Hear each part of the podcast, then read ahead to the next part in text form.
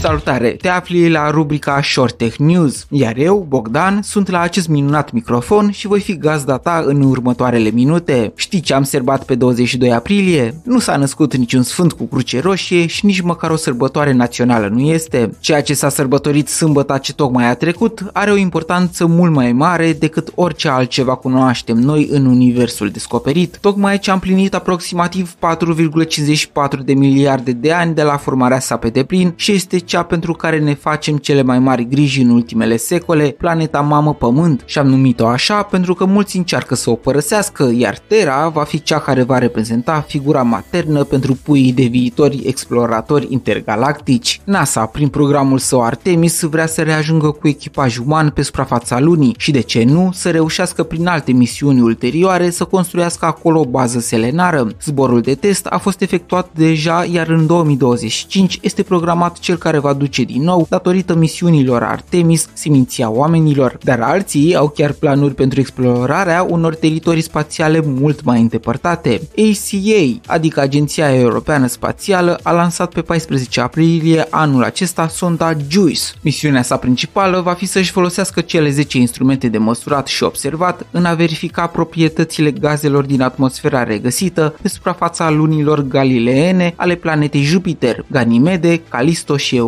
își vor dezvălui secretele planetare și ne vor arăta dacă pot fi posibile habitate. Totul datorită șanselor de a exista cantități de apă lichidă sub suprafața înghețată. Elon Musk participă și el la acest maraton, promițând un drum dus întors către a patra planetă de la Soare, Marte. SpaceX, agenția spațială privată a lui Musk, a lansat pe 20 aprilie pentru câteva secunde de la Sol naveta spațială Starship. Deși gândul lor pentru viitor este să transporte cu ajutorul ei oameni și mărfuri către Marte, momentan misiunea de test avea rolul de a vedea dacă această rachetă se ridică de la Sol și eventual să facă un zbor orbital în jurul Pământului. Prima parte a fost o reușită, racheta ajungând la 32 de km altitudine, dar unele motoare au cedat și misiunea a fost întreruptă. Până și telescopul spațial James Webb a oferit date despre exoplanetele din sistemul solar TRAPPIST-1, unde, prin analizarea datelor primite, se vor putea studia mai bine condițiile aflate pe suprafețele planetelor de acolo. Acestea sunt șapte la număr și au dimensiune apropiată cu a Pământului, iar trei dintre ele se află la o distanță proprice susținerii vieții față de steaua pe care o orbitează, o pitică roșie, doar că distanța până la sistemul TRAPPIST-1 este de 39 de ani lumină față de Pământ. Ce de variante îndepărtate, dar până să ajungem departe, eu zic să mai stingem lumina din bucătărie din miezul zilei, să mai lăsăm roțile mașinilor să se odihnească și să facem tot ce ne stă în putință pentru a consuma cât mai puțină energie și să protejăm mica noastră planetă pentru a mai avea și anul viitor ce sărbători. Mulțumesc de prezență și dacă ți-a plăcut acest episod, verifică-le și pe cele anterioare pe conturile de Spotify și YouTube de Short Tech News. Până data viitoare să fie explorare și foc cu muzica de la radio dată tare. Pe curând!